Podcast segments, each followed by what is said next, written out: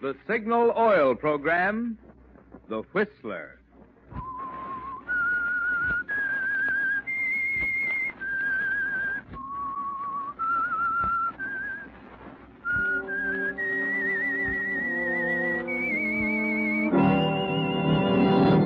I am the Whistler, and I know many things, for I walk by night. I know many strange tales hidden in the hearts of men and women who have stepped into the shadows. Yes, I know the nameless terrors of which they dare not speak.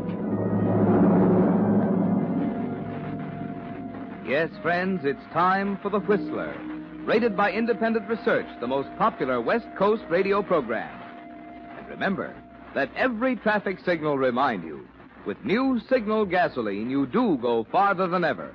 Look for the familiar big yellow and black circle sign that identifies those popular signal service stations throughout the West, from Canada to Mexico.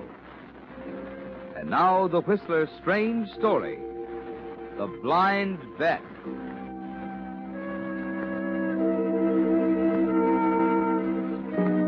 Tom Braden stood quietly in the darkness, in a corner near one of the cabanas, hidden from the open courtyard by a screen of shrubbery and palm trees.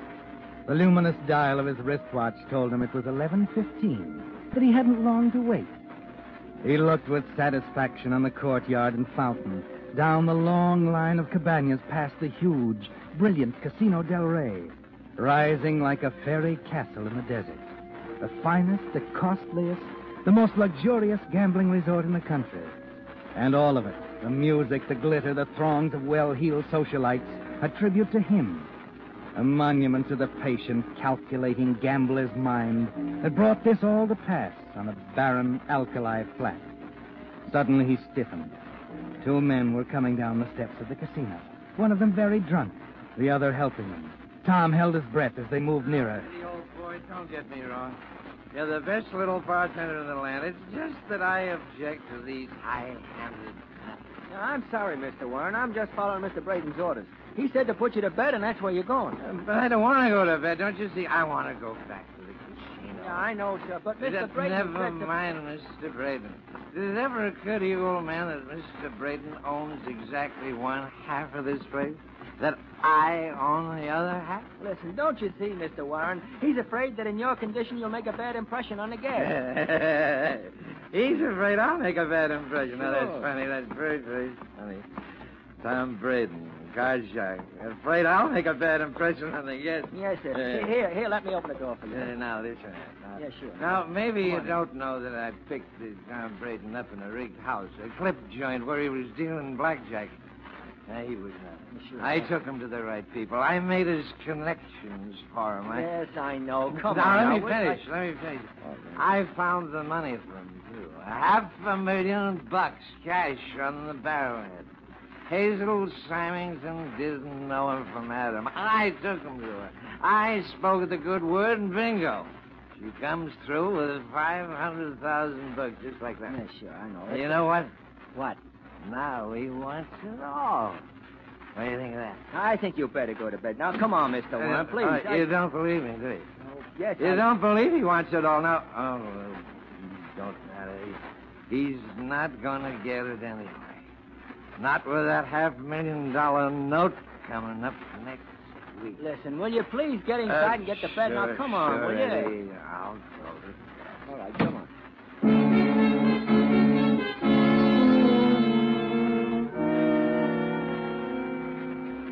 Well, Tom, your partner speaking his piece again. Same song, 87th verse. You smile to yourself and continue to wait there in the darkness. Finally, you see Ed leave and walk back up to the bar. You stand there for five minutes longer, just for good measure, and then walk quietly up to the door, whip a silk handkerchief from your breast pocket, place it over the knob, and let yourself in with your pass key.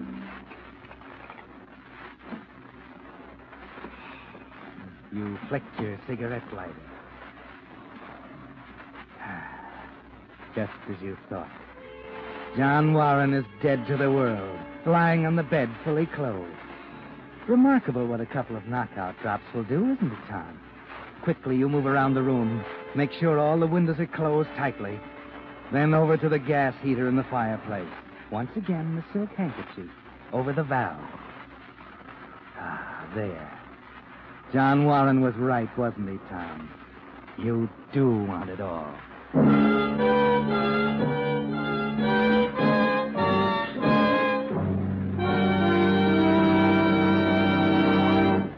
With the prologue of The Blind Bet, the Signal Oil Company brings you another strange tale by The Whistler.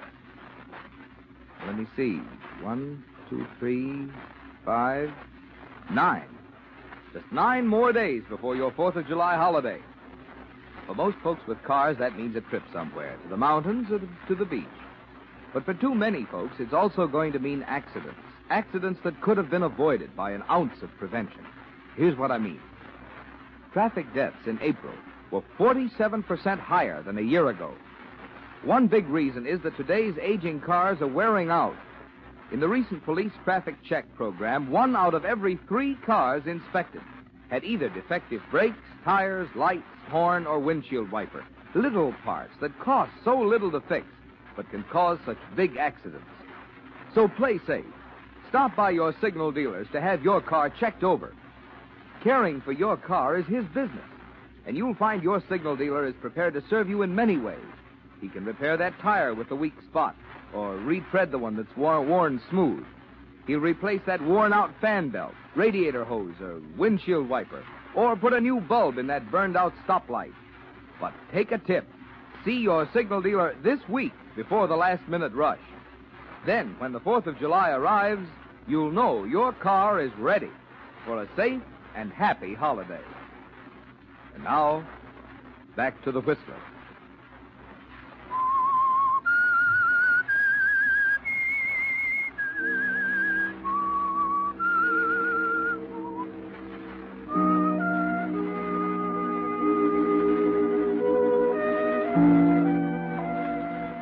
Yes, Tom. John Warren was right. You do want all the money. It took the three of you to build the Casino Del Rey. John Warren's socialite friends, Mrs. Symington's money, and your brains. And now you've got to have it all. You stand there at the bar, calmly talking to Ed, the bartender, while John Warren lies dying in his cabana. Like every decision you ever made, it was a matter of odds, wasn't it, Tom? A good bet. A thousand to one he'll be found dead in the morning, victim of an unfortunate accident involving too much alcohol and a gas heater he forgot to light. So you wait there calmly until finally you see Mrs. Symington waddle into the game room and put her 200 pounds next to the poker table, pull in her cards with those fat, jewel-covered arms and begin to play. You manage to get along with her, don't you, Tom? Of course you do. After all, there's the personal note she holds against you for a half million, coming up for renewal next week. Sorry I had to interrupt you, Hazel. Were you winning? I'm not much of a gambler, I guess. I never bet unless I have a sure thing. You can't win that way. What's on your mind? John. Oh, I suppose he's drunk again. Well, I just had Eddie put him to bed. I think the three of us ought to have a meeting in the morning. I've talked to him till I'm blue in the face. You know, it worries me to have John jeopardize your investment. Now, look, Tommy. We talk the same language. You can lay it on the table. What do you mean? You were dealing a two-bit blackjack game when John Warren introduced us. And when my late lamented husband married me, I was a hash slinger. Well, you don't need John anymore, eh? Why don't you get rid of him? What's the matter, Tom? Do you like the idea? Well, it's pretty rough. Oh? You mean you think that we can. I mean you can stuff his pockets with money and put him on a plane, send him to Havana or Honolulu. Time he gets back, you can buy him out. Oh. What did you think I meant? Oh, just that. I wonder. Hmm? Nothing. You better run along. Here comes my good friend, Dr. Latham. Okay, we'll meet tomorrow, huh? Well, if you want to. Oh, by the way, don't worry about that note. I'm in no hurry for the money. Of course not, Hazel. You know I'm not the worrying kind.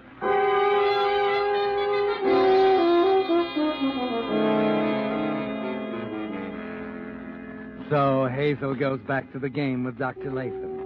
Disgusting, isn't it, Tom? Latham, 25 years her junior, fawning, flattering, fearful that the life she's leading will kill her before he marries her. That's odd, isn't it? Both in the same boat. You're afraid something will happen to her, too, before you get your hands on that note. You walk up to your apartment over the casino, sit there in the silence at your desk, idly shuffling a pack of cards, thinking. It was a good bet, and you're improving your hand all the time. Eddie, the bartender, was the last man to see John alive. No one saw you leave or come back to the casino. Hazel will testify you expected to meet John in the morning. Yes, Tom, it's a good bet. Come in.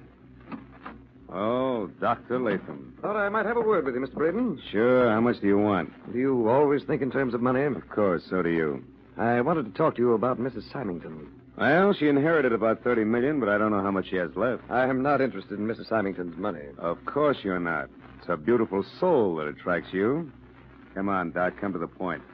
I happen to know we cleaned you the first night you were here, that Mrs. Symington has been staking you regularly, and that if the AMA knew you were practicing in this state, they'd jerk your license, if they haven't done it already.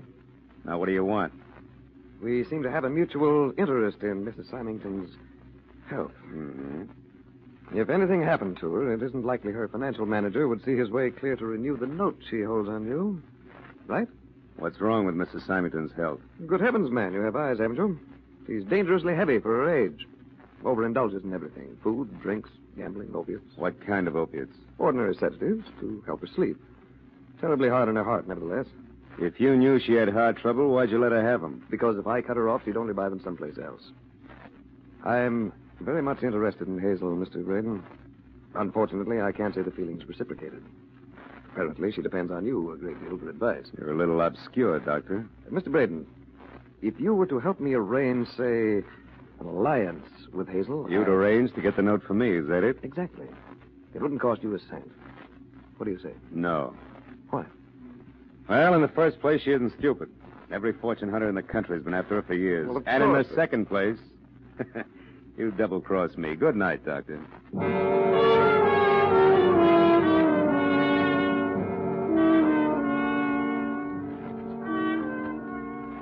So the doctor has the idea, too, hasn't he, Tom? Something about Hazel's health.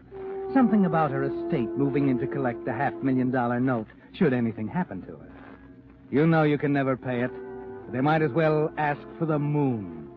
You knew from the first that you'd have to cross this bridge someday, just as you knew you'd have to eliminate John Warren. But this one isn't easy, is it, Tom? Somehow, some way, you have to get your hands on that note. Yes, it's something to think about. Something to keep your mind spinning all night. And then. Oh. Oh, what the devil. yes? Uh, Mr. Braden, this is Eddie. Oh, yes, Eddie. Uh, Mr. Warren's dead. What? He didn't answer his phone, so I went down there. I opened the door, and the place was full of gas. Did you call the doctor? Latham's there now. Said Mr. Warren must have got cold during the night and got up to turn on the gas. But he was in a fog and went back to bed without lighting it. Oh. Tough, isn't it, boss? Yeah. Tough.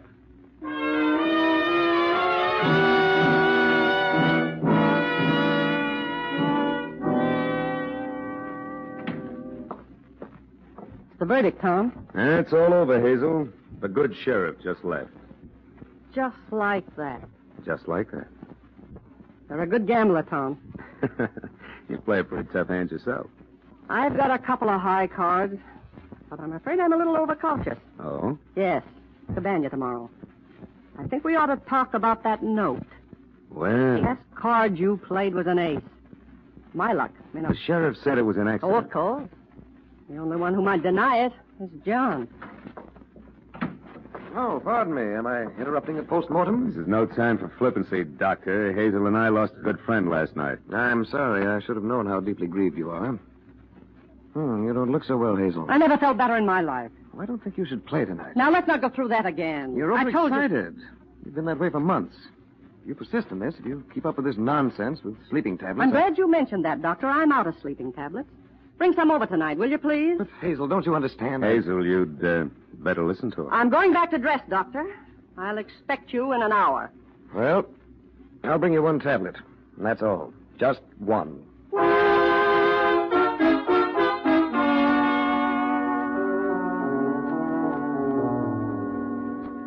Well, Tom, the picture has changed. You wonder what's on her mind, why she wants to talk about the note. One thing is certain She must have it there with her, and it would be just like her to toss it carelessly in a dresser drawer. And there's only one way you'll ever be safe, Tom. You've got to get your hands on that note and destroy it. You're smart enough to realize that this is a good bet, too. That it'll be a long time before you're dealt another hand like this one.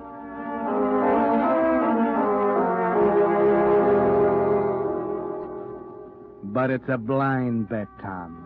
And the one thing that changed the odds completely, the thing that made your whole plan so ridiculously futile, took place a few hours later in Mrs. Symington's cabana. Now, I hope you understand, Hazel. I'll leave the sedative here, but I don't want you to take it unless it's absolutely necessary. Oh, just a minute. There's my call. Yes? Ready with New York, Mrs. Symington? Hello, Mr. Pierce. Yes, Mrs. Symington. What can I do for you? I'm afraid I made a mistake, Mr. Pierce. I just found I included that Tom Braden note in those papers I mailed you last week. Uh, yes, it's due next week. Uh, did you want me to start action on it here? No, air mail it to me at once and I'll take care of it here. Uh, very well. Is there anything else, Mrs. Symington? No, that's all, Mr. Pierce. Goodbye. Goodbye. Well, what are you going to do? Foreclose? No. I'm going to tear it up. What? Tear up a note for a half a million? Are you crazy? I don't think so. Under the circumstances, I'm getting off cheap. You see, Doc, I've decided that this business is a little vicious for a woman of my age. Yes, but my good woman, a half million dollars. You don't know what you're doing. And you don't know Braden. Huh. It's quite a decision. Indeed it is. I only hope I didn't make it too late. Mm-hmm. That's a pretty generous gift, Hazel. Yes. And I want him to know he's getting it. That's very important. I want him to know tonight.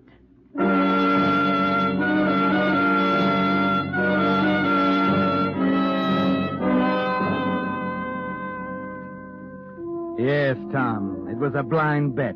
And it might have been off if you'd heard that conversation. If you'd known about the blind card. But you didn't until it was too late. Shortly before midnight, you see Hazel and the doctor come into the game room. But you keep your eyes on your cards. The less you say tonight, the better. Hazel is nobody's fool. I'll bet, too.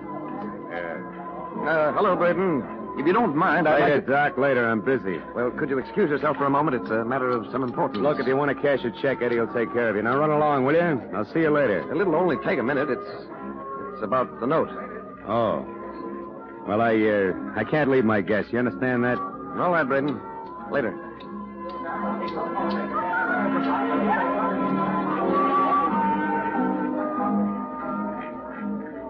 What's the matter with him? He's coming later.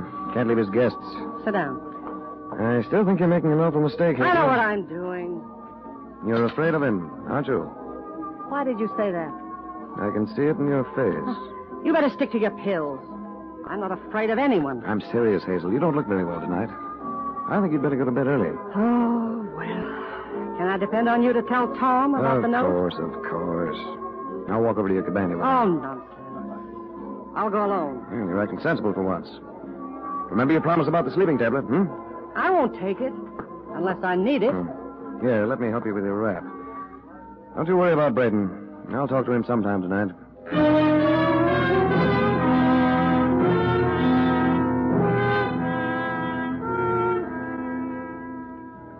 You sit there and watch them, Tom. See Hazel walk to the door and the doctor turn and come back.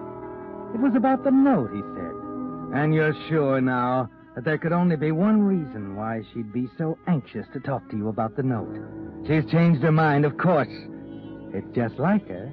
She's changed her mind and wants to call in her note. But why? Why would she do that? You know the doctor could never convince her. She has no respect for him. She must have talked to someone. Del Rey. Just a moment. I'll connect you.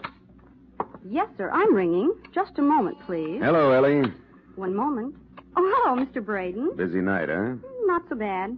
Lots of uh, long distance calls. A few. You wouldn't happen to remember who they were for, would you? Well, let's see. Uh, there was one from Chicago for Mr. Piper down in 14. Uh-huh. and One from New York for Mrs. Symington. I and, see. Uh, let me think. There was another, too. Oh, that's all right. I'm just curious. Thanks, Ellie.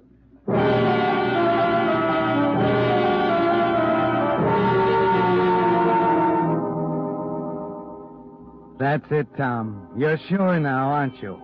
Pierce called her from New York and changed her mind about the note. Of course. She wants her money, and you can't get it for her. You avoid Dr. Latham. You don't want to hear about the note. You have to be able to prove that you believed Hazel was going to renew it, that no one told you differently, that there was every reason in the world why you'd want her to live. Yes, Tom, there's only one way out now. That single sleeping tablet in Hazel's room, the one the doctor left for her, is going to be the last one she'll ever take. Oh, Eddie. Yes, Mr. Braden, can I fix your drink? No, I'm going up to my apartment. Look, I don't want to be disturbed under any circumstances. Did you see the doctor? No. He's been after me all evening. Says he's got to see you. That it's awfully important. Well, I can't see him tonight. I got a headache. I feel rotten. I'm going to bed. Tell him that. Okay, boys. Anything you say.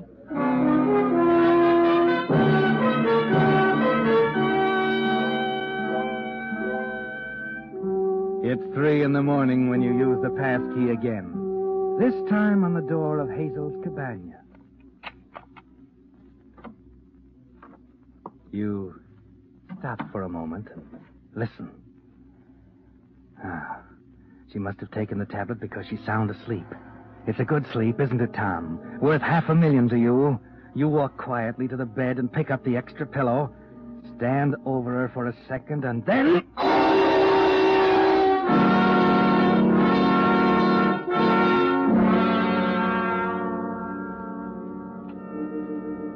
She's stopped breathing now. It's all over, Tom.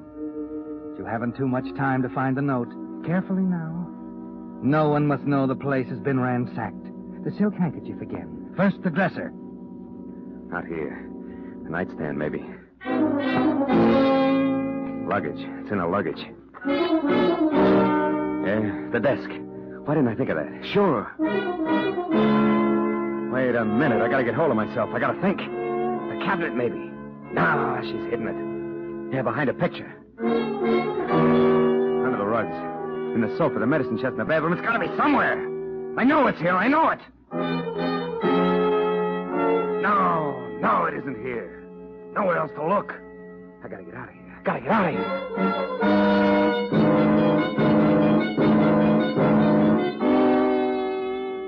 The bet didn't pay off, did it, Tom? You start out the door now, and then suddenly turn to take one last look.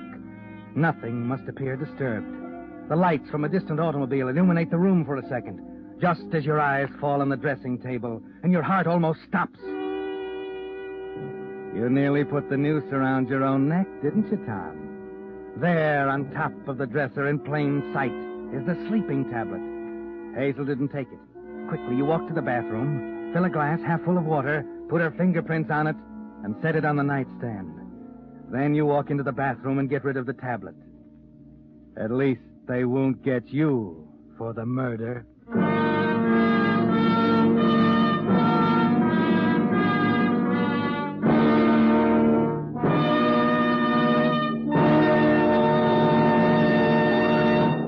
The Whistler will return in just a moment with the strange ending of tonight's story. Meantime, a question. What would you think of a driver who deliberately did something that would clog up his motor with six times as much carbon and wear out his cylinders 50% faster than necessary? Well, friends, that's just what every driver is doing who's still using straight oil in his motor. Now, here's what I mean. In exhaustive road and laboratory tests, today's finest straight motor oil was compared with the amazing new type signal lubricant that combines five scientific compounds with 100% pure paraffin base. Signal Premium Motor Oil. The result? The motors using Signal Premium Oil actually showed only one sixth as much carbon and one third less cylinder wear. Get that? Motors stayed six times cleaner. Cylinder wear was reduced one third with new Signal Premium Motor Oil. No wonder drivers who want to keep wear down and performance up are switching from old fashioned straight motor oil. Switching now to the amazing new type signal lubricant that's your guarantee of a sweeter running motor. Signal Premium Motor Oil. And now, back to the Whistler.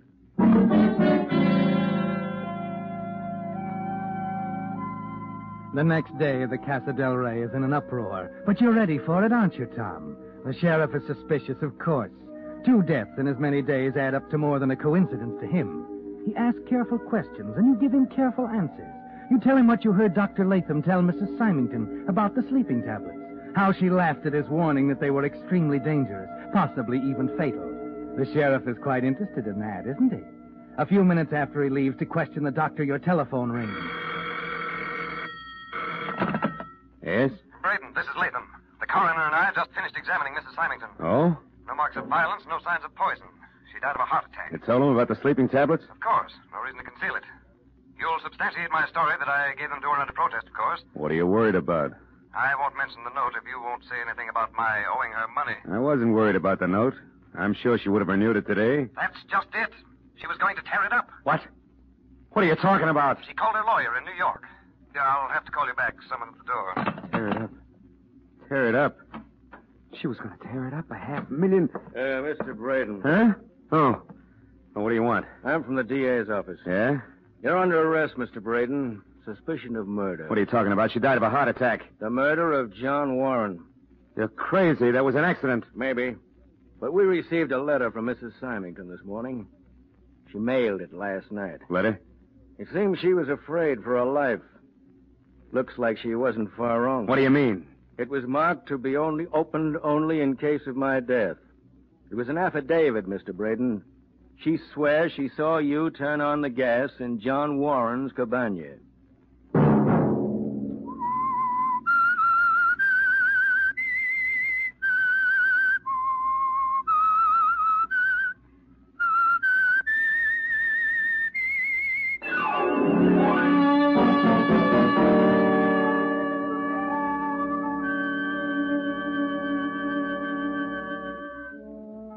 Next Monday at 9 o'clock, The Whistler will bring you another strange tale.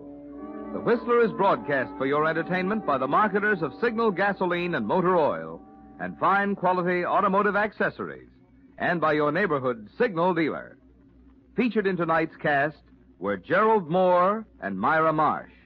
This program, produced by George W. Allen, with tonight's story by Bill Tobin, music by Wilbur Hatch, is transmitted to our troops overseas by the Armed Forces Radio Service.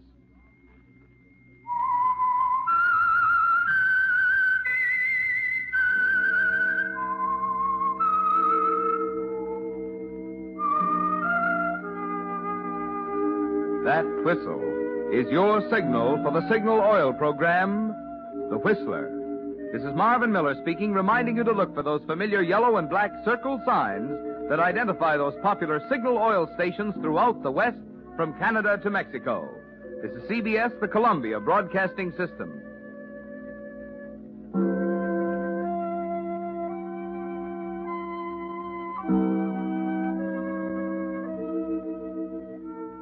आ रहा है Hindi cinema का सबसे बड़ा blockbuster धमाकेदार होगा entertainment जब करण जौहर आयुष्मान खुराना और Manish Paul host करेंगे फिल्म फेयर की शानदार रात फ़िल्म फेयर के मंच पर होंगे रणबीर कपूर, करीना कपूर खान, कार्तिक आर्यन, वरुण धवन, जानवी कपूर और सारा अली खान के इलेक्ट्रीफाइंग परफॉर्मेंसेस तो हो जाइए तैयार for Hindi cinema biggest celebration what the sixty ninth Filmfare award twenty twenty four with Gujarat tourism on Sunday eighteen February nine P M उंगली ऑन जी